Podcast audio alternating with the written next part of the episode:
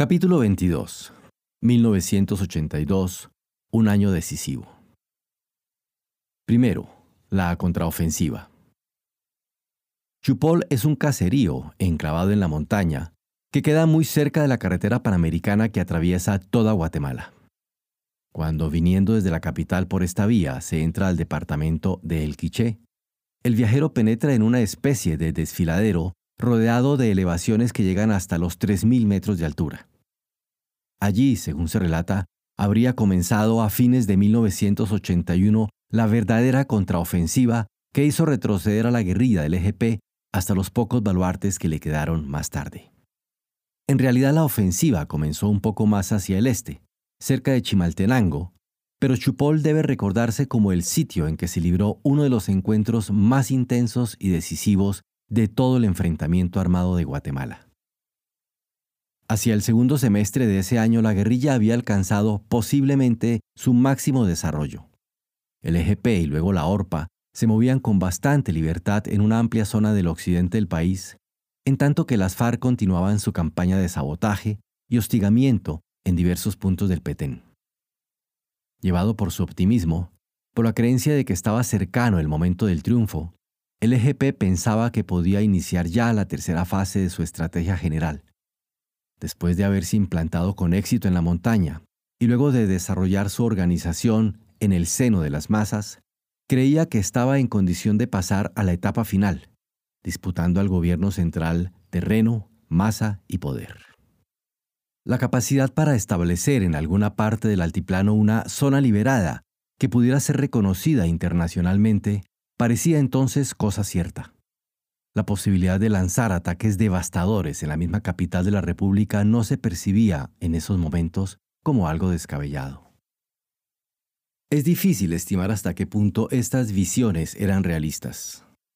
Tanto guerrilleros como militares, años después, dan opiniones contradictorias y hasta cierto punto confusas cuando tratan de evaluar la situación, en el bando de los insurrectos se oscila entre criticar fuertemente a ese triunfalismo que se piensa tanto los dañó en sus perspectivas de éxito y afirmar, por otro lado, que el movimiento había adquirido una fuerza inusitada y había razones para el optimismo.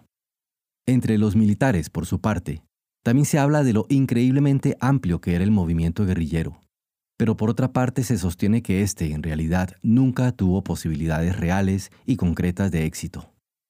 Alejados de ambos extremos, pensamos que si bien el enfrentamiento llegó a alcanzar una magnitud impresionante, solo en ciertos lugares y durante algunos momentos, la guerrilla nunca arribó a la situación concreta de disputar el poder al gobierno central y no tuvo control firme de ninguna zona del país, aunque haya penetrado con fuerza y se haya podido sostener bastante tiempo en el centro y en el norte del Quiché. La caída de las casas urbanas, que resultaban esenciales para proyectar las acciones de la ORPA y del EGP, puede haber significado un golpe decisivo a las pretensiones de estas organizaciones de pasar a una etapa superior de la lucha. Afirmamos lo anterior por dos razones. En primer lugar, porque la guerrilla rural nunca llegó a ser en Guatemala por completo autosuficiente, sino siempre dependiente del flujo de armas, hombres y pertrechos que le llegaban desde la ciudad y el extranjero. En segundo lugar, porque al caer los baluartes mencionados, quedó en manos de la inteligencia del ejército un volumen de información nada despreciable que alertó a los altos mandos sobre el peligro que se corría y posibilitó el desarrollo eficaz de la contraofensiva que comenzaría poco después. Pieza clave en este sentido sería un mapa que los guerrilleros habían elaborado mostrando, en apariencia, los combates que se desarrollaban en El Salvador. El mapa, sin embargo, correspondía a Guatemala, según analizaron los oficiales, y señalaba en realidad el movimiento de pinzas que se preparaba sobre la capital y que hubiera obligado al ejército a concentrarse en su defensa. Si esto ocurría así, resultaba muy probable que, entre tanto, la guerrilla pudiese apropiarse de alguna zona del interior que le sirviese como base política para obtener su reconocimiento internacional.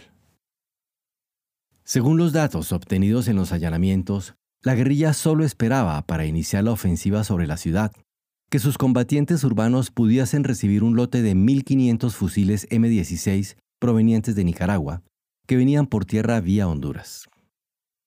El ejército logró interceptar uno de los cinco camiones que entraron a Guatemala sobre la avenida Roosevelt, pero solo logró decomisar 150 de esos fusiles. El peligro, por lo tanto, era inminente. Otros datos importantes mencionaban que habría dos puestos de mando de la guerrilla, uno en Mixco, en San Rafael Las Hortensias, y otro algo más lejos, en San Lucas. También se mencionaba en la documentación encontrada que había gente preparándose en las zonas 3, 6 y 12 de la capital, y que el día fijado para la ofensiva era el 13 de noviembre, aniversario del levantamiento que había dado origen, algo después, a los primeros movimientos guerrilleros. El Estado Mayor del Ejército, encabezado por su jefe Benedicto Lucas, se reunió el día 10 de ese mes para fijar la estrategia a desarrollar. Se decidió, como primera medida, organizar una unidad especial para combatir la amenaza que se cernía sobre el país, una fuerza de tareas que luego se bautizaría con el nombre de Iximche. La responsabilidad de crear esta nueva unidad, nada sencilla por cierto, recayó en un joven coronel al que llamaremos por el nombre de guerra que adoptó entonces, Joaquín Murieta. Una fuerza de tareas, teóricamente, es como un ejército en miniatura, pues se integra por unidades de diferentes armas, infantería, caballería, artillería, fuerza aérea, etc., que se complementan con el objeto de encarar una tarea común y lograr un fin específico. Eso en teoría.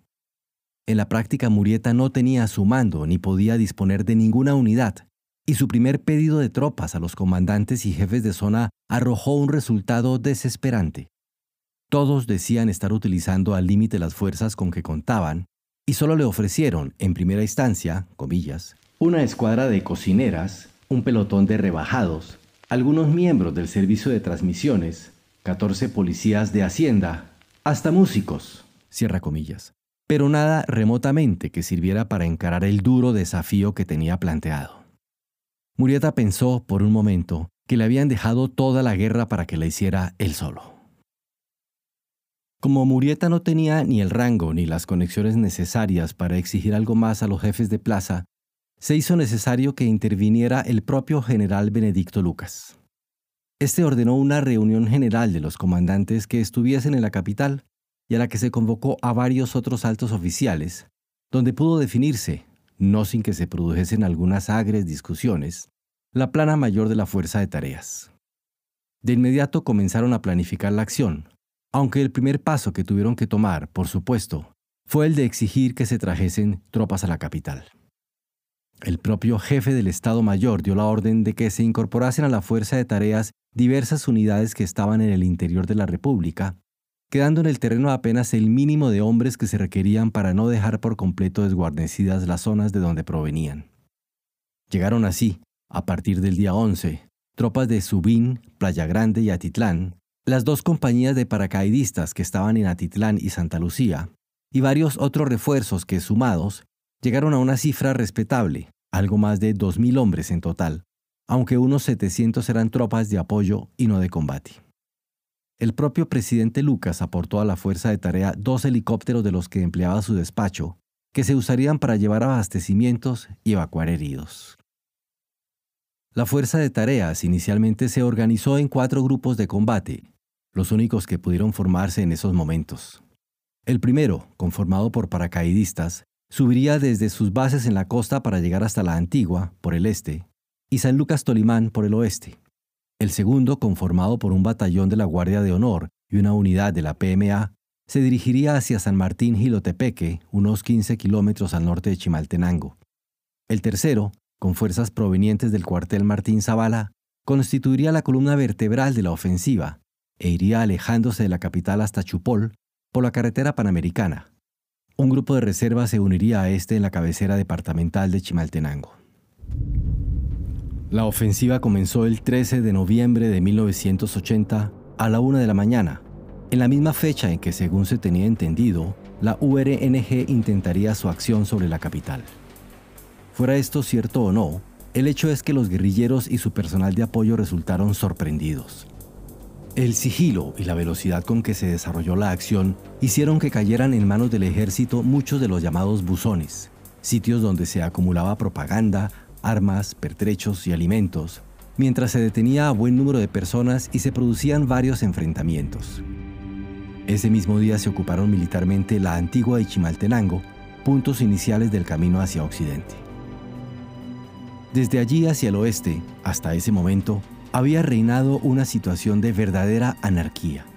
La carretera panamericana quedaba frecuentemente interrumpida por la acción de la guerrilla, que solía atravesar buses o camiones, quemándolos a veces, efectuar pintas y hacer actos de propaganda armada.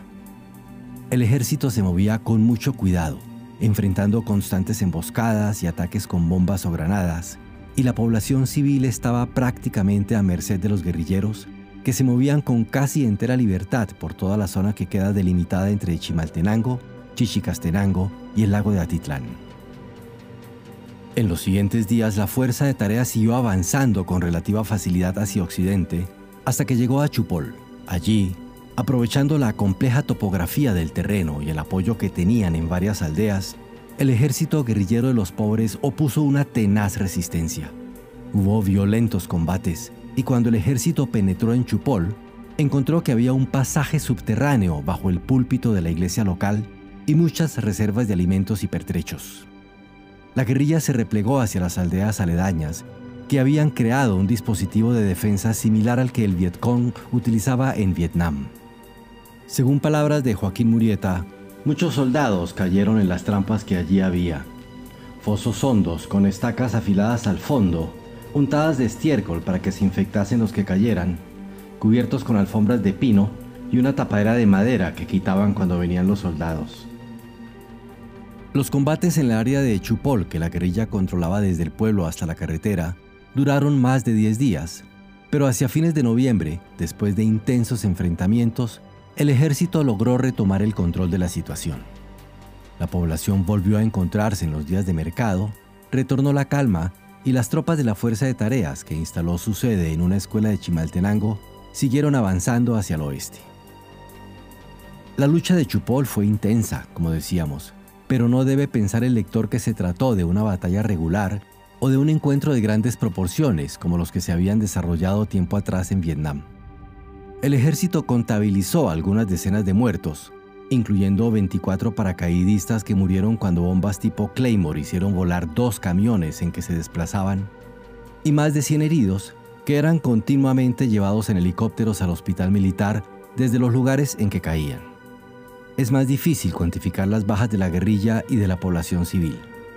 Solo en Chupol murieron 27 guerrilleros, aparte de los que cayeron pero cuyos cadáveres no fueron encontrados pues sus compañeros los retiraron a tiempo. El número de heridos debe haber pasado seguramente del centenar, en tanto que las bajas civiles deben haber sido aún mayores, del orden de varios cientos de personas entre muertos y heridos. El principal resultado de la acción fue, sin embargo, político la dirigencia de la guerrilla abandonó precipitadamente la zona ante el avance de la fuerza de tareas y se dice que a las 24 horas ya habían cruzado la frontera hacia México. El ejército guerrillero de los pobres quedó prácticamente acéfalo de un día para otro en toda la amplia región por la que solía desplazarse con libertad. Durante esta primera etapa de la contraofensiva militar fue destacado el papel de liderazgo que asumió el entonces jefe del Estado Mayor, general Benedicto Lucas.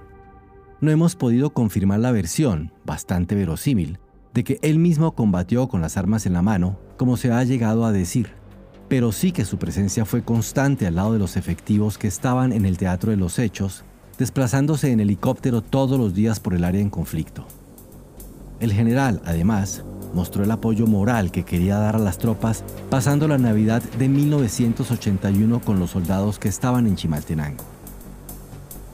De las dos organizaciones guerrilleras que operaban en Occidente, el EGP sin duda fue la que resultó más golpeada, aunque la ORPA también se vio afectada por la ofensiva gubernamental. De allí en adelante quedó disminuida por el giro general que estaba tomando la lucha, por un movimiento que si bien no la destruyó, le quitó posibilidades de extender sus bases entre los campesinos, de reclutar y retener más combatientes y de expandir sus actividades hacia el centro de Guatemala. El ejército, de allí en adelante, organizó nuevas fuerzas de tareas para alcanzar objetivos específicos en diversas zonas del país, adoptando esa metodología de lucha que tan buenos resultados le había proporcionado desde el comienzo. Bajo esta modalidad, y con su conversión en un ejército siempre móvil que se desplazaba por selvas y montañas con la misma velocidad y sigilo que la guerrilla, fue aislando a esta hasta arrinconarla, como veremos luego, en algunas pocas zonas remotas de la geografía nacional.